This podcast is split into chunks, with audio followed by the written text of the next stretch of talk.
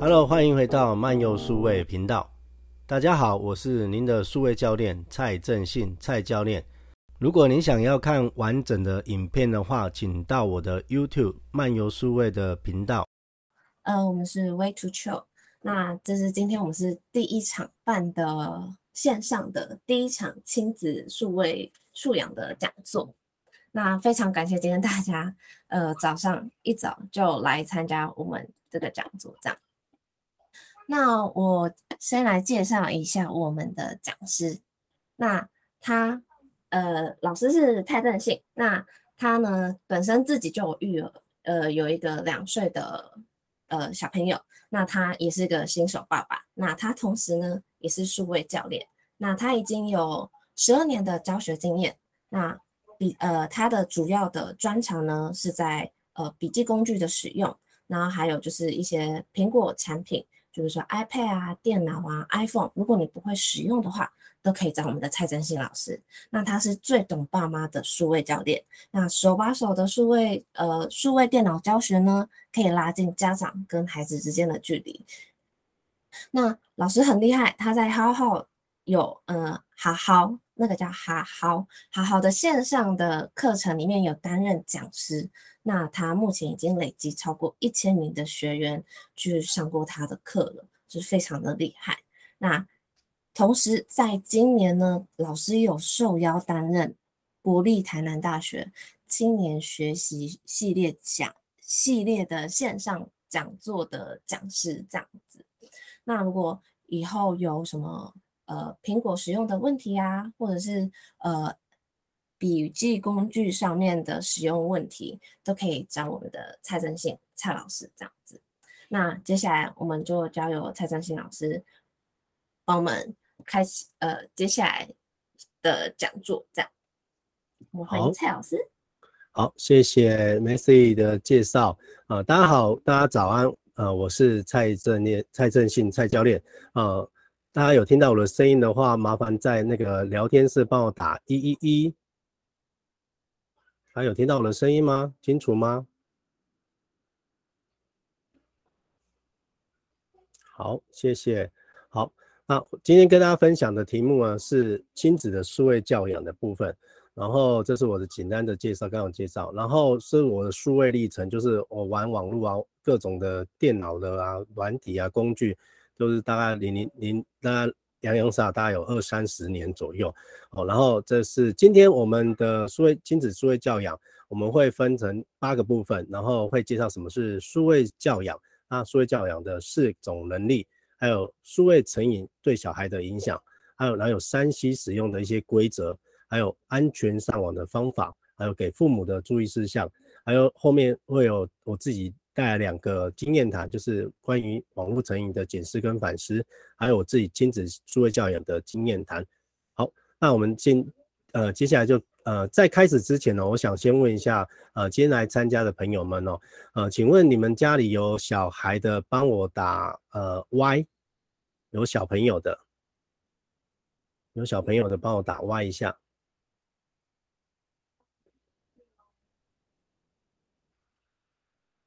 然后呃，我大家简单一下，你们小朋友是那个幼儿园，就是那个还在念幼儿园以下的，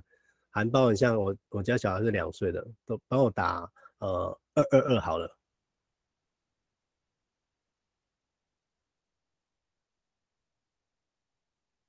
好，先大家先知道大家目前家家中的状况是怎么样子。好，大家是有知道。好，那我们今天先从第一个部分来讲，什么叫做数位素养呢？好，那我这边来先看一下，在美国图书馆学会协会有定义，就是什么是数位教养，就是利用认知和技术的技能，然后使用资讯还有通讯技术来做什么呢？来寻找、还有评估、建立还有交流资讯的能力。所以简单讲，就是你透过这些工具，然后去透过。这些工具去找到这些资讯、交流资讯的能力，叫做数位素养。然后这边的话，在一九九八年有一个呃一个叫做 Paul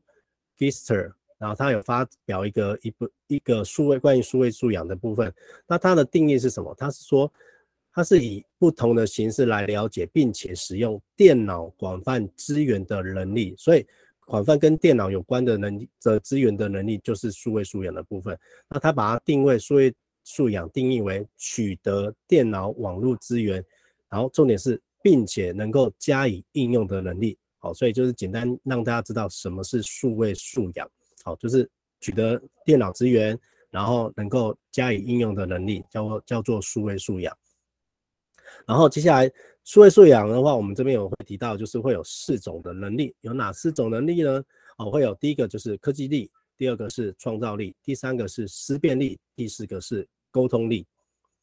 那我们先来讲第一个，什么叫科技力呢？哦，大家都常常都讲说科技科技，那什么叫科技力？科技力就是获得资讯科技的概念跟技能，然后并且能够应用我们这些资讯收集还有评估，然后可以。增进学习效率，还有日常生活的能力，叫做科技科技力。好，啊，第二个再来，第二个叫做创造力。好，创造力就是我们刚刚已经会了科技力之后呢，我们可以运用这些科技来进行创造，然后去思考，然后可以构建新的知识，还有发展出创新的作品，然后去探索探索未来更多的可能性，这叫做创造力。来，第三个，我什么？第三个叫做思辨力。除了前面的会有科技工具，然后会有创造力之外，我们还要能够应用数位的工具，还有资源，然后并且能够提升批判思考的能力，然后能够有效的去规划，还有推动研究啊，还有去解决各种的问题，这叫做思辨力。然后我们来到第四第第四个，好，所以你你有了科技力。你有了创造力，还有思辨力之后，你最后你还有一个叫做沟通力，就是运用这些数位的环境跟人，然后远距工作、远距合作、沟通合作，并且表现出合法合于伦理规范，这个叫做沟通力哦。所以我们简单讲，数位素养有四四个能力哦，有科科技力，还有创造力、思辨力，还有沟通力，有四个能力，这是在数位素养要学会的四个能力。然后再来，我们要跟大家分享是我们数关于数位成瘾对小孩子的影响的部分。在世界卫生组织中已经把网络游戏成瘾症呢，已经列为精神疾病了哦。所以真的要控制这件事情，就是已经在二零一八年已经正式列为精神疾病。哦，那症状就是无法控制的打电动啊，每天以生活以打电动为优先，然后忽略你的日常生活，然后。然后这边的话，我们这边的话会会讲说，讲到什么叫做网络成瘾有九个准则。那网络成瘾是什么意思？就是呃这边有九个，我们先一一先让大家带过一遍。第一个就是你经常会无时无刻想要上网这件事情。然后第二个，你无法控制上网的冲动。那第三个，你需要上网的时间越要需要越来越多才能满足。第四个，如果你几天不玩的话，你会不安、愤怒哦哦。然后就是呃第呃第五个是上网总是超过预期的时间，好，这是第五五点。然后在第六点是呃我们没办法控制或者是减少网络的使用。第七个花费过多的时间去上网。第八个是为了上网想尽各种方法。那第九个就是明知上网已经引起或恶化身心，但是却无法停止。哦，所以。网络成瘾这九大准则里面呢，如果你发现你已经持续时时间是超过三个月以上，然后并且包含这六个项目的话，然后我已经造成功能的话，那个才算是网络成瘾。所以其实真的，呃，可能大家这个去检查一下，你是不是已经有往这个方向去变成成瘾？那其实也不只是小朋友，其实呃，回归到我们自己身上，大人身上，甚至我我我曾我们常常在讲的是长辈身上，也有可能。有可能是那个会会造成这样子。好，那我们跟大家分享一下哦，请大家在互动里面就帮我留言一下，刚刚讲的这个网络成瘾啊，你是不是有有发现你自己有这样子的情形呢？大家帮我在留言，你发现哎，刚刚回我回到回到前面这个部分，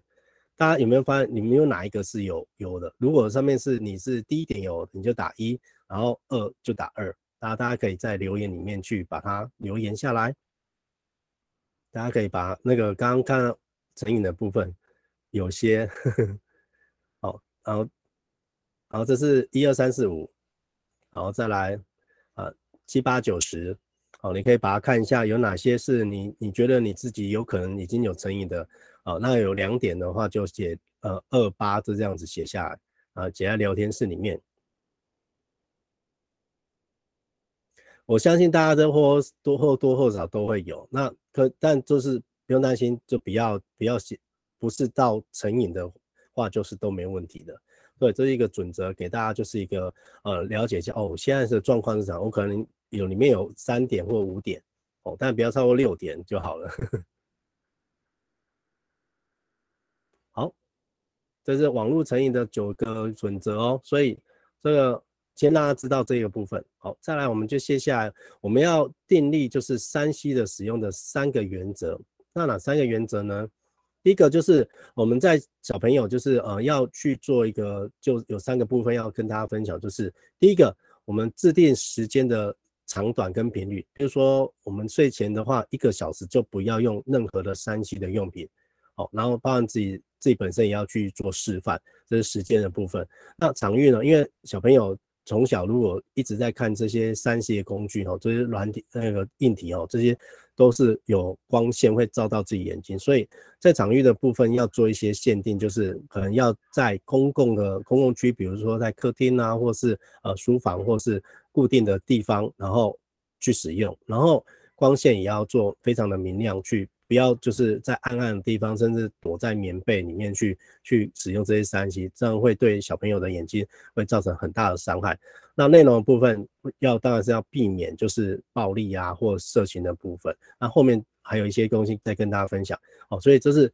要订定使用三 C 的原则。那当然也许不不见得是三个，你可能会到这三个之后。你会看到更多，就是哎，觉得还可以再延伸的下去。那当然，每个家庭里面可以依照家庭自己的呃定定。呃，我曾经之前我一个朋友，他们家里面就很清楚会列礼拜几礼拜几去做可以开电脑跟关电脑，然后去使用。哦，那大家要去有一个规范在在在这个成为自己家里面的使用这些工具的一个原则上面。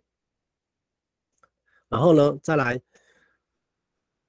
三个安全的。上网的方法哦，那这就是呃我们在上网的过程中，其实呃因为小孩子其实没办法控制哦，所以我们给大家分享就是呃如果您家里面有 Netflix 的或者是迪士尼 Plus 这些串流平台的话，在这这两个平台上面它都有一个儿童模式，然后你就去筛选那些呃适合小朋友的的影片让他观看，呃而不是他自由去选择哦，所以。这个部分是可以，大家就是呃，如果你家里面有 Netflix 或迪士尼 Plus 的部分，那当然如果你家里面没有选择这两个线上串流平台的话，哦、呃，大家都有在习惯上网去看 YouTube 的部分。那 YouTube 的部分其实呃还有一个 YouTube Kids K I D S 哦，YouTube 的 Kid 这个我大家我把它贴在那个聊天室里面。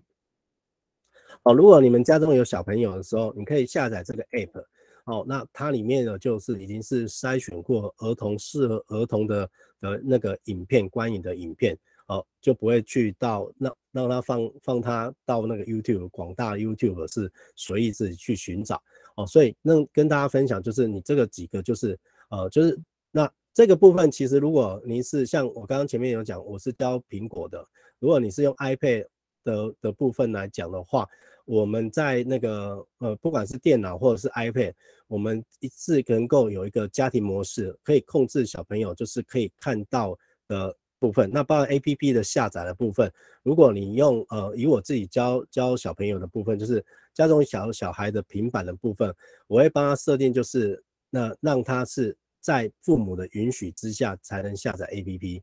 好，每一个 APP 都要验证哦，就是呃小朋友就是在规范被规范的，就是不是他拿了 iPad，就是你想要下载什么都可以去使用哦，这个是非常重要。所以我如果你有小孩子啊，你家里面也有 iPad 的平板的话呢，请记得一定要把它设定成就是家庭模式，然后呃小朋友当然要有自己的那个 Apple ID，就是自己的账号，然后这些账号是在家长的管理之下，所以。他去下载的时候呢，他就不会被就他就不会去自己随意下下载了。然后刚然后所以这几个跟大家分享如何让小孩子去安全的上网哦，他可以去做一些管控的部分，而不是只是用讲的，因为讲讲的其实不一定有用。那透过这个硬体跟软体这些 APP 的设定，让他让小朋友可以有一个好的安全上网的一个一个方式。然后再来就是给父母的一些注意事项。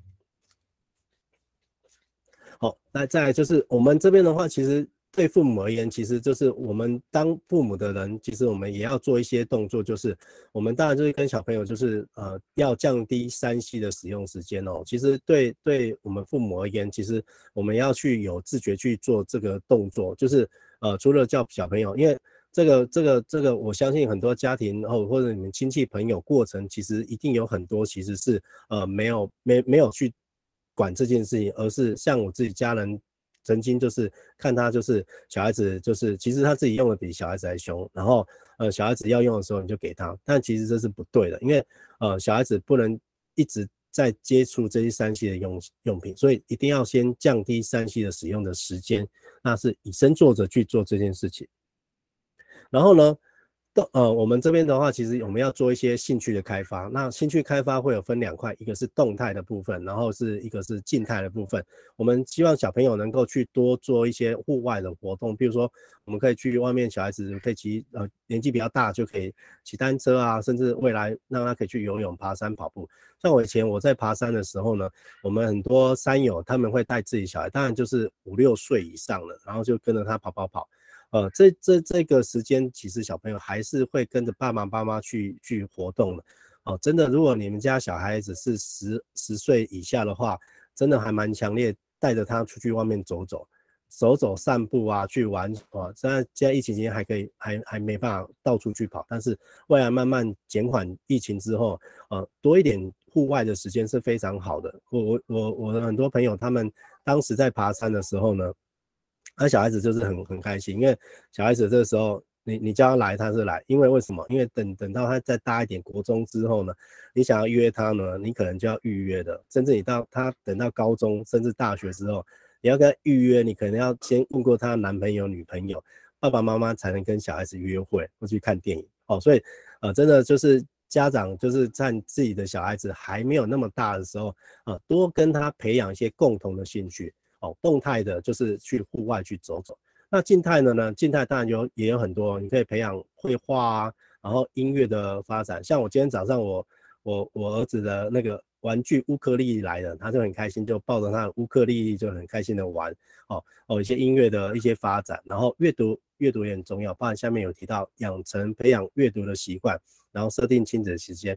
培养阅读的习惯，这个也非常重要，一定要是更小的时候就要去做这件事情。像我自己，我儿子两岁多，所以我我我跟我老婆，我们都买很多书，从很很简单，因为两岁而已嘛，所以最刚开始就是很多撕那个贴纸的贴纸书啊，然后有些绘本之类的，然后每天有些字卡卡片的东西，卡片很重很好用。呃，这是我另外一个学生跟我讲，因为他小孩子很小的时候，他就用卡片。的方式，因为字比较大，图比较大，然后让小孩子去做阅读，阅读，慢慢去练习阅读的习惯，从小就开始看字，然后看图片，然后让小孩子去阅读的习惯。像我现在，我儿子现在两岁，他现在早上的时候，我帮他喂，呃，泡牛奶的时候，他就跑去自己看书了。我觉得还蛮欣慰，就是真正就是往我们要让他去培养那个阅读习惯这件事情，然后就是。呃，真的刚开始，这个这是现在的部分，但几去年的时候其实并没有这样子开始。其实我们那时候刚开始的时候，呃，这个阅读时间是我们想要他阅读，但是因为他才一岁多，去年的时候，他那时候呢拿书也不会拿，然后翻也不会翻，甚至会拿来撕书什么之类的。但是经过一年多的慢慢的培养，我觉得这是在今年就是慢慢他有时候会自己去拿书来看，然后翻翻翻，然后甚至他会，因为我我们。去年的时候，我跟大家分享，去年我们有他睡前的时候都会念同一本的那个绘本，然后每每不是因为我晚上都是我在陪小孩子睡觉，然后每每一本这那一那一本同一本，大概念了八百遍了，呵呵，然后我们都希望他能够讲出来，结果都没有。但是直到今年他两岁之后呢，突然语言大爆发，他竟然会开始讲里面的字了，甚至会开始讲里面的一些内容，因为。呃，他真的念了八百遍了，因为每年睡觉都会念那一本，所以培养阅读习惯这件事情是真的非常重要。那刚开始没有没有没有什么捷径，就是一步一步的，一点一点的，一点一点的去去让他去养成。那养成的过程真的是要很有耐心，然后呃，我们我跟我老婆我们两个是互相互相去去去搭配，因为有时候是他照顾，有时候是我照顾。哦，那。亲子时间我觉得也很重要，就是我们早上的时候，像我早上因为我都早起，所以早上是我顾小孩，然后泡泡牛奶给他喝，然后他会陪他看书，我看他看字卡，然后看他之前我我教他玩拼图，最早拼图是从两片、三片，然后五片，然后后来呃到十片、二十片，那后来是最多到三十五片。我们大家他玩拼图还是还蛮好玩，就是拼到某种程度。我本来以为是只有大家小孩子都会，后来回高雄的时候，我发现我弟他们小孩是完全不玩拼图，就是拼两下就丢掉就跑走了。哦，所以这部分我儿子这这部分他玩拼图玩的蛮开心。不过我觉得发现小孩子的习惯是会跑来跑去，他的注意力是不集不集中。现在有新的玩具之后，拼图就丢旁边了，然后积木就丢旁边了。哦，但我觉得亲子时时间是非常非常重要。像我们早上我是我顾，然后。我要去工作的时候是我老婆在顾，然后晚上的时候我们有也有亲子的时间，有看书哦。喂完牛奶之后，他就看书，所以固定的时间做固定事情真的是非常重要。所以因为小孩子从小的时候你就慢慢养成习惯，几点的时候做什么事情，几点做什么事情，几点做什么事情，他们会养成习惯。像我晚上的时候帮小孩子洗澡的时候都是固定的，所以会有 SOP 哦，所以固定。呃，洗澡，然后洗完澡再玩玩具，呃呃玩水，然后玩玩玩具，玩完之后上来就是要擦头，所以连他后来他自己都会知道，就吹头发，然后穿衣服，然后去去玩之类的。你每一个动作都是 SOP 一二三四一二三四，他之后也养成习惯，所以这个东西就是一段一段来，就是。呃，动态的习惯的慢慢去开发，那个开发其实蛮有趣，但它都不会是养成你想要干嘛就干嘛，所以多方的研呃研发适合的不同的动态兴趣或静态的兴趣，然后真的我觉得亲子互动其实是最重要。像我两年前我们的小孩子出生的时候，就有那种亲子共读哦，我就我们就很想要亲子共读，但是真的就是慢慢养成两年，现在到现在才开始有有这种感觉，然后。我也让他开始，他也开始会自己讲话，然后呃，现在大家讲的话，他有七八六六七成七八成听，我们听得懂，所以让他也可以有发发那个呃，就是分享的经验。哦，我觉得亲子共读是非常好，因为疫情关系，所以我们也没有去外面做一些那种亲子工作坊之类的，那就在家里面去做这个动作，呃，养成。所以这是父母要去花时间去跟小孩子去共同建立这个习惯的部分。那这是给父母的习注意事项。那接下来最后跟大家分享几个经验谈，就是我自己的经验谈，就是呃我在做这个这份简简演讲的时候，讲座的时候，我就回头去想说，哎，数位素养其实在我的世界里面，其实我们平时不会特别去做这件事情。那因为我要去研究这一块的时候，因为小孩子亲子助养、亲子教养这一块，是我从呃我跟我老婆还没认识之前，我自己在网络上，在我自己笔记工具里面就已经在找相关的一些亲子。你会觉得，哎，老师这个好奇怪，你都还没有结婚就在找这些东西。那有时候真的有些事情要很早就开始去做这件事情，然后然后回头再再想说，哎，我做这个亲子教养哦，是数位素养这件事情。那我呢？我自己本身呢？我到底做了啊？就是我为什么没有网络成瘾？哦，大家看到前面那个九个成瘾的规则哦，我会发现其实我我当然我没有这到网络成瘾，但是我一定有做什么事情，然后让让我不会网络成瘾。哦，这是我在做这份简报的过程中，我给自己的一个检视，还有一个反思。那我做对了什么呢？大家看一下左边跟右边哦，哦，就是前面你可能有看到我自己这个一些网络的一些呃流那个各种的那个过程哦，像我很早就玩 BBS 啊，可能有人年纪跟我差不多的，我今年四十六岁，那我们早期是玩 BBS，那我玩电脑金融，一九九六年玩苹果电脑到现在都二三十年哦，所以部落格啊，网络一些可能你们有听过没听过，FB 啊，Google 啊，噗浪啊，这些都是我在网络上。一直都在玩的东西，一直到现在。然后我当兵的时候也很一直都在接触这一块。但你会发现，我左边是我自己的兴趣呢，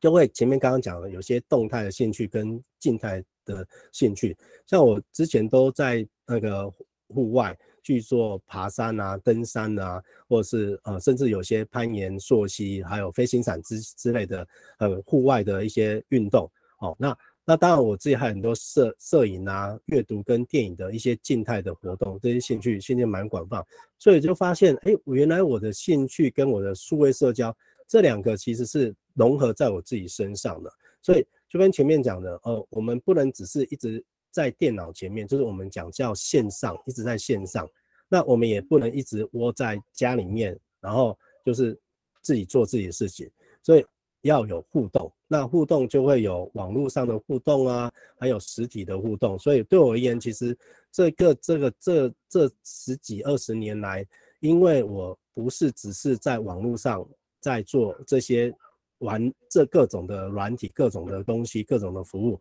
各种社交工具，而是我还有实体的，然后结合线上的。所以这是为什么我自己没有网络成瘾的原因的。我觉得这是。也分享给各位爸爸妈妈们，就是，哎，其实小孩子未来他在成长的过程中，两边不管你是线上的或是线下的，都要让他去充分的去发展，然后找到他适合的兴趣去，哦，你你就会发现网络成瘾跟他其实是没有关系的，所以，呃，不要让他只有在家里面，因为现在小孩子接触这些工具其实是非常非常容易。那我们并不是要拒绝他或是关闭他，而是要引导他去找到适合的工具。那那也鼓励他前面讲的，父母跟小孩子要很多兴趣去结合在一起。所以回头回头看我二三十年来过程，原来这就是为什么我没网络成瘾的原因。哦，就是跟大家分享一下。然后再来就是，呃，因为真的就是因为我参加很多，呃。问题等下再要跟大家回答，就是我先先讲讲完，然后等一下大家留言的部分就是请大家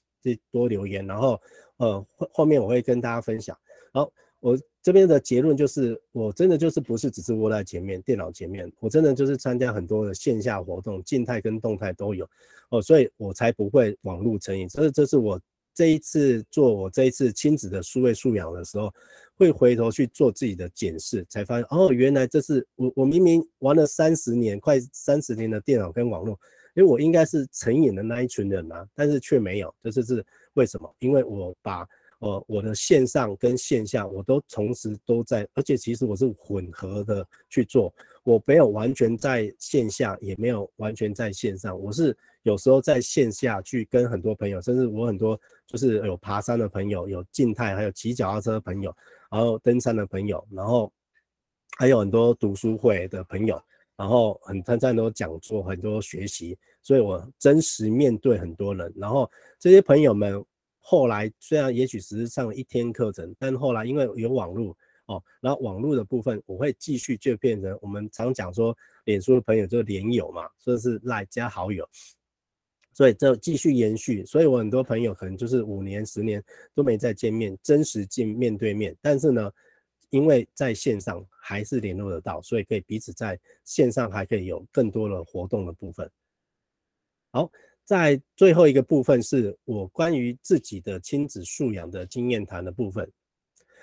那刚刚有提到我们家小孩子两岁多，现在他两岁四个月大，然后我们自己就是，其实就是给大家就是结结结那个，就是以父母的角度，我自己本身就是教小孩子，我会去做就是直觉呃自律的生活，自律的去做跟小孩子互动的部分，就养成固定的时间，然后真的以父母而言，真的要自觉要做一件事情，就是我自己本身要自自己要自律的去。使用这些 3C 的工具，像我跟我老婆，我们在使用工具的时候，因为儿子现在已经开始会讲话，他说那个爸爸手机不要用，他就会讲，因为不要用不要用，然后我们就会知道说要要去做这件事情，就是我们不是不能叫小孩子他不要看，然后你可你们可能会觉得说，哎，老师，那你们家里面呢？呃，跟大家讲，我们家里是没有电视的，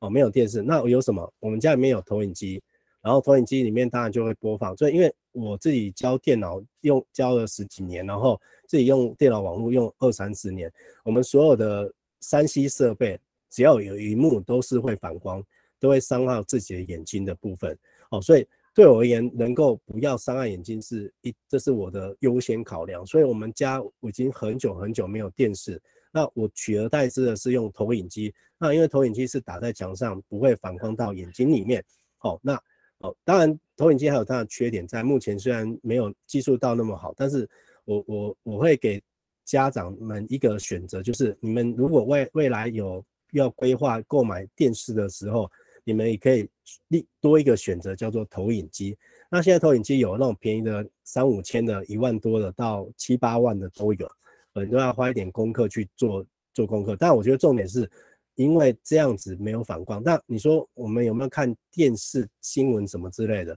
当然都有，因为现在投影机其实很方便，都有内建的智慧电视，所以呃，或者是很多 APP 是要购买的，所以去买 APP。像我家里面电视，我也没有断线，我也没有跟网络断线，我开看电视新闻也会看电视新闻。那我会放一些呃小小孩子一些影片或。或者是唱歌的，给给小朋友看。然后我家里面的我的手机跟电基本上尽可能不让小孩子看。然后我做的事情是我们家有一个电子书阅读器，就是呃我手上这一个电子书阅读器，它是电子墨水屏，所以它是平板十寸的平板，所以它它是不会伤害眼睛的，就跟我们看纸质书一样。那因为它不但可以看书以外，它其实连 YouTube 或各种 App 都可以安装在上面，所以我教小孩子一些 ABC 啊，或者是一些呃一些互动的一些刚开始学习这些东西，我都可以很安心的打开我的电子书的平板，让他去阅读。所以你看我的小孩子右下角那张图，那一张灰灰黑黑白白那个就是我的电子书的平板。哦，那他平常刚刚左左下角就是他平常都会看书，哦，我们教他看书的部分。那之前上面那样是我们带他去那个玩玩的部分。哦，最近因为疫情关系都在家里面，那因为都有在家里面，还有一些像骑脚踏车玩，所以还好可以啊。所以共同环境的养成其实最重要，养成习惯，然后父母要有自觉。才有办法去做到这件事情，其实而且是双方哦，就是像我老婆，她最近也会发现说，哎，手机要该放下来就要放下来，不然小孩子会抢手机去看哦，所以这个要慢慢去做那个去做那个管理，然后去彼此之间建立这个共用的共同的的那个环境出来，好，这是跟大家分享。那所以今天就是简单的分享，就是我们关于亲子的数位素养的部分，跟大家分享。什么是数位素养？然后数位素养的四个能力，那数位成瘾对小孩子的影响有哪些？哦，第四个建立三 C 使用的三个原则，还有安全上网的三个方法，还有给父母的注意事项，还有第七个跟第八个就是我自己的经验谈，呃，关于网络成瘾的检视跟反思，最后是我们的我自己本身亲子数位素养的呃那个经验谈。好好，接下来我看一下大家在那个聊天室里面的回复的部分。大家我看一下哦。哦，养呃这边小 J 跟分享就是养成 SOP 的习惯真的很重要，所以真的要去做这个动作。呃，实体跟线上，其实我我知道现在可能有些小孩子就比较大，有些国小甚至国中、高中，现在都是。呃呃，线上的管控真的好难，真的不容易。但我觉得就是慢慢去培养，我觉得越全面，其实我我常常讲说自己要以身作则，然后要去做管理。那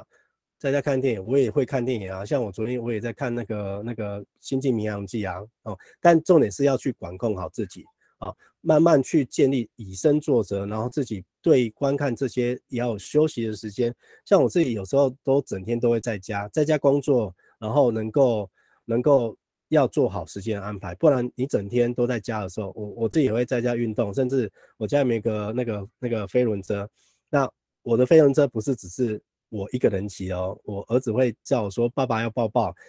所以我的飞轮车是抱着我儿子在骑飞轮车的，所以增加运动的部分。所以呃啊电子有人问说电子阅读器跟平板有什么不一样？其实很简单，电子墨水屏，你们大家可以去搜寻文石，呃，我有一个，我给大家一个网址。有一个熊老板的，这是我的朋友，他他是在那个三创有那个实体的店面，如果你们要去看的话，它上面都有很多，哎，我看一下它的电子书，有电子书阅读器的部分哈，所以你们可以，嗯，我找一下网址。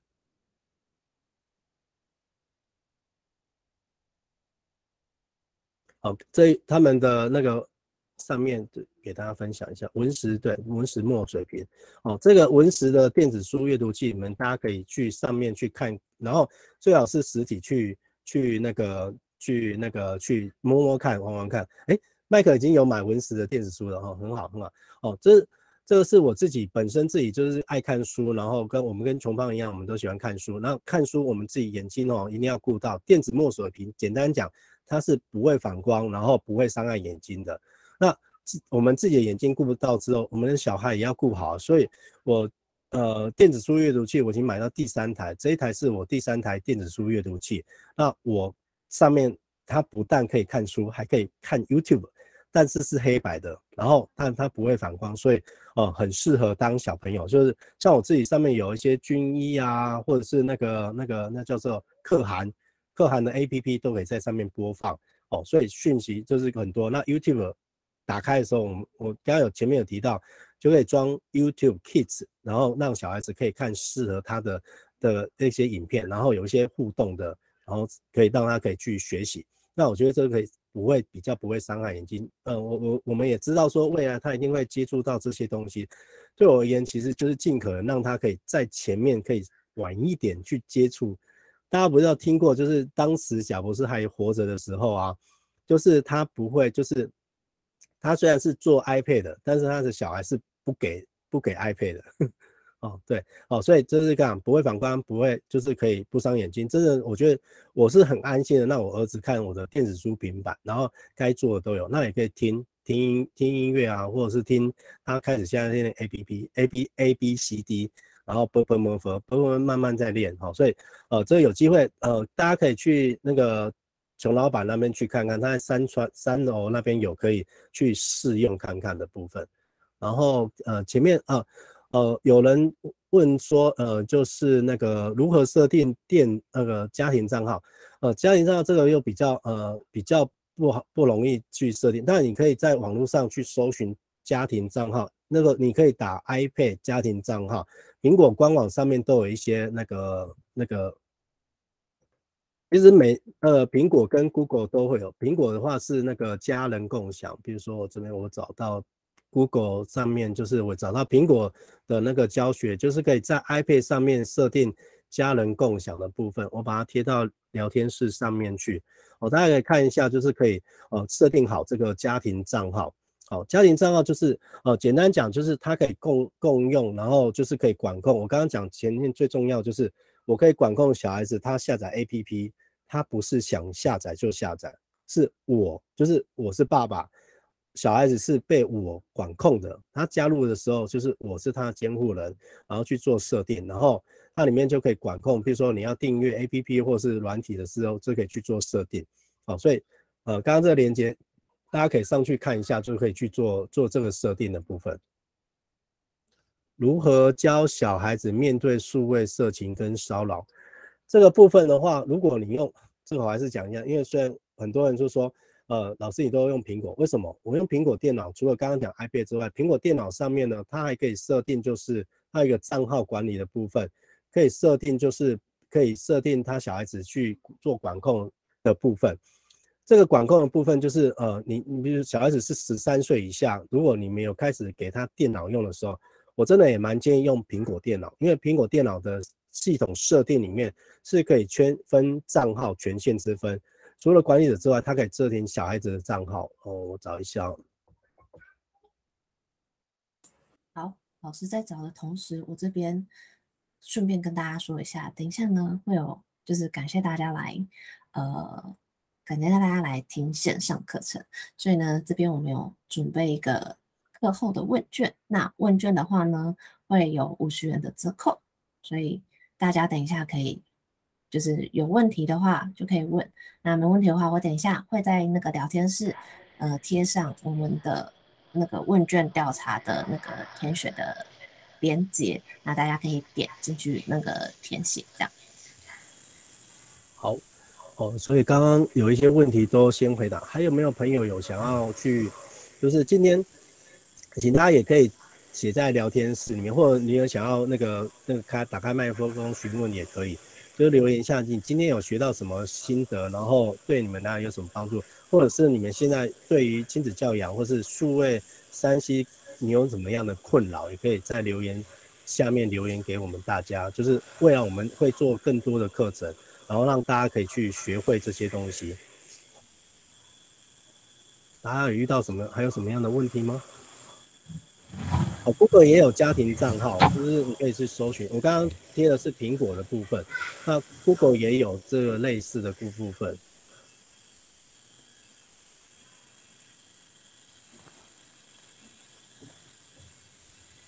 有，还有人问投影机的介绍。投影机哦，呃，投影机呃有点就是我简单讲，因为投影机还蛮复杂的。投影机其实简单讲，我我我像我帮琼芳介绍的那个那个投影机，其实是没有很贵的，是一万块以下的。因为我我我会希望，因为你们我应该说，我以前小时候，包括你们自己，现在从小到大都是看电视长大，对不对？但从以前的印象馆到现在，甚至买到现在有七十寸、七十五寸、八十寸更大荧幕。但我觉得所有电视都是同一件事情，就是反光，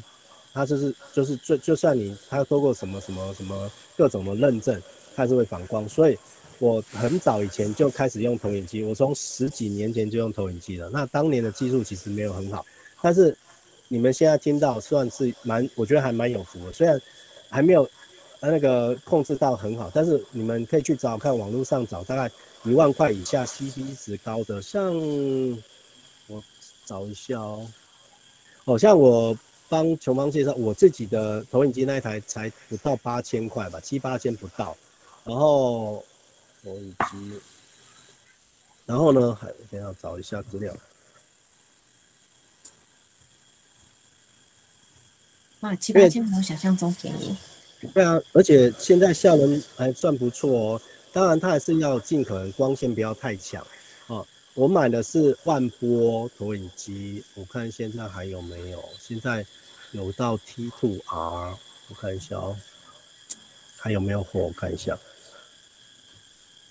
因为很多人都会就是连去露营的时候也会带露。对啊，对啊，对啊，所以很方便呢。像你们有在露营的哦，现在也很多这种携带型的投影机，你们可能过去曾经因为大家都有去外面上过课哦，可能因为印象。刻板的印象就是投影机就是开会才用，然后会挂在上面，然后定在那，永远在那里。但是现在投影机，它我有把一个网址点上去，是万波新呃 T2R Max 这个吸带型投影机，它是真的很小，真的很小哦。你会看到它下面有一些图片，我看到它下面有没有？呃，就是一只手就可以拿起来，它没有放。你看它放在桌上就知道它是很小，真的很小一台。哦，所以你们可以玩玩看，这种投影机其实已经小到就是，而且它的画质没有差到哪里去哦。哦，然后甚至于像我们有一个 OVO 的一个无框，他们叫无框电视哦，OVO 一个品牌，然后它有 K1、K2、K3，啊，这一台其实呃大概规规格当然好一点，大概将近三万左右，然后它的画质会更好，那个光线的掌控度。就会更好。这个是我介绍给大家两个品牌，呃，万波可以，台湾买的话是可以加装 Google 的 Play 的商店，是台湾的可以。哦，所以呃，麦克问的非常好的一个问题哦。这个因为像我自己买的这一台是中国大陆的那个的版本，所以我要自己下载 APK。那像我帮琼芳买那一台万波那一台，是内建直直接有 Google Play 商店。然后就是直接下载，嗯，其实买来就可以用了，真的真的很方便。好，真的，我刚才是不是讲的，是不是还停留在学校那一种？真的不是的，现在的已经是携带方便，甚至有一些还有内建电池。不过我我要跟大家讲，那种越小的还是要去看过，因为有些画质流明度不够高的话，它要很暗的才看得到，所以。你要看你的需求。如果你是一般像我，我这个万波这次算是我觉得我自己挑过是，我觉得新款的也都更好的，所以不到八千，不到八千块。那 OVO 你要在画质流明度更好，就是可以达达到百寸，甚至你要看电视都没问题，然后电影什么之类，它流明度到好像是多少三千吗？两三千，哦，流明度很高的，哦，所以甚至可以达到两百寸哦。我不知道大家这个家里面电视多大，所以我现在已经被养坏了，家里面投影机打出来都是八十寸、一百寸，所以，但重点是不会伤眼睛啊。对我而言，其实这才是最重要的。好那我们同呃同大家有没有填完我们的问卷的呢？我们刚刚有一个问卷满意的调查表，就是呃大家就可以填一下填一下问卷，然后再来，我们现在时间已经五十一分了，我们要再下一页。好，Messi 就交给你喽。好，这边换我来。那就是大家填写问卷的时候，耳朵可以就是打开，稍微听我讲一下。那我们在六月三十的时候呢，星期四下午的一点三十到三点三十分，大约两个小时的时间。那我们在土城的鹿角公园有举办一场线下的线下的那个呃讲座。那它的主题的话是关于呃谁偷走你的钱，管理付费订阅与密码。那为什么会是定这个主题呢？那是因为现在有很多的网站，比如说 YouTube，然后或者是一些杂志、报纸，或者是软体，它都会要你就是呃付费买它的使用的权限。那如果你报纸的话，你可能一天可能免费呃看五折，那你订阅它的话，一天可以无上限的看。那跟杂呃杂志也差不多。那软体的话，它可能是呃你一个月买呃多少，一个月付费三百块，那你可以自由的使用它所有系统的功能，或者是它请你一次，有些是一次付费一整年，可能几千块或者是几万块，那一样可以获得它整个 APP 完整的功能。那通常这些软体或者是杂志网志，呃，杂志网站，他们这些都是设定自动扣缴，就是直接从你的输入你的那个缴费的信用卡，那它时间一到，就会每天呃每个月或是一年，它帮你扣缴一次。但时间久了，因为我们现在现代人的事情很多，时间久的话，其实很常会忘记自己到底订阅了什么东西，尤其现在 YouTube 也有订阅制出现。那你可能会忘记说，哎，我订阅了哪些 YouTube YouTuber？那你可能一次订阅了，不小心订阅了二十个，但其实你常看的只有十个，但他就是默默的一直在扣你的钱，扣你的钱，但你不知道。所以这次我们就是特别把这个主题拉出来，然后请一样我们的讲师是郑信老师，那。请他来就是说明怎么就是管理付费订阅制，去管好，去管理你的那个订阅制付费的情况。因为像郑信老师他因为呃自己去检视了，跟自己创造了一个流程，那他发现他自己默默的被扣掉，一年被扣掉了好几千块，好几千块都不知道可以吃多少大餐这样子。对，所以我们特别的想要请。特别邀请老师来替大家，就是呃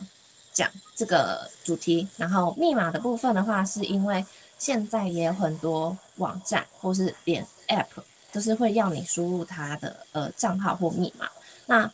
我们通常密码如果一多就很难做管理。那密码如果忘记了又很麻烦，所以呢，呃，郑信老师他有一套很特殊的系统。跟流程可以让你快速的，就是不管怎么样都不会忘记你所有网站使用过的密码，这个是非常的厉害的一个那个技呃技能这样子。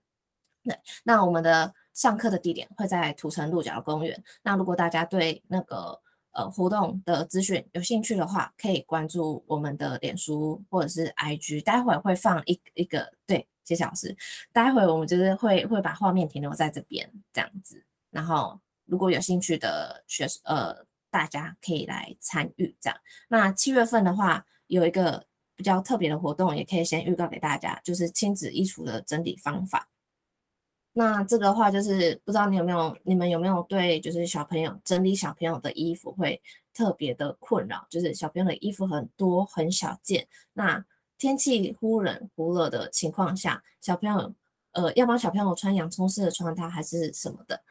或者是小朋友的衣服很可爱，家长看到会很。就是会不小心的会去买，或者是其实有些小朋友的衣服很便宜，或者是一些恩典牌的衣服，就是大家一直送，或是自己又一直买，那时间久了，累积久了，那小朋友的衣服也多了，但你会不知道怎么多了之后，你会不知道从何去做整理。那七月份的话，我们有一系一系列的活动，然后就是要教你怎么整理。小朋友的衣橱，那在整理小朋友衣橱的同时，大人也可以从中学到一些整理衣服的方式，这样子。那预计我们会是在七月中的时候，会有一场线下或者是呃看疫情的情况，可能会线上或线下的一个一个小时的说明会，然后会还有一个工作坊的形式，呃试出这样。那等整个，因为目前还在筹备中，那。整个筹备的差不多的时候，我们会慢慢的释出消息，这样子。如果有兴趣的朋友，也可以帮我稍微留，就是关注一下，这样。嗯，那刚刚有填写问卷的那个朋友的话，呃呃，可以透过这个 QR code 帮我加入我们的官方 LINE，可以获得一个最新的一个一手的消息，这样子。那大家还有什么问题吗？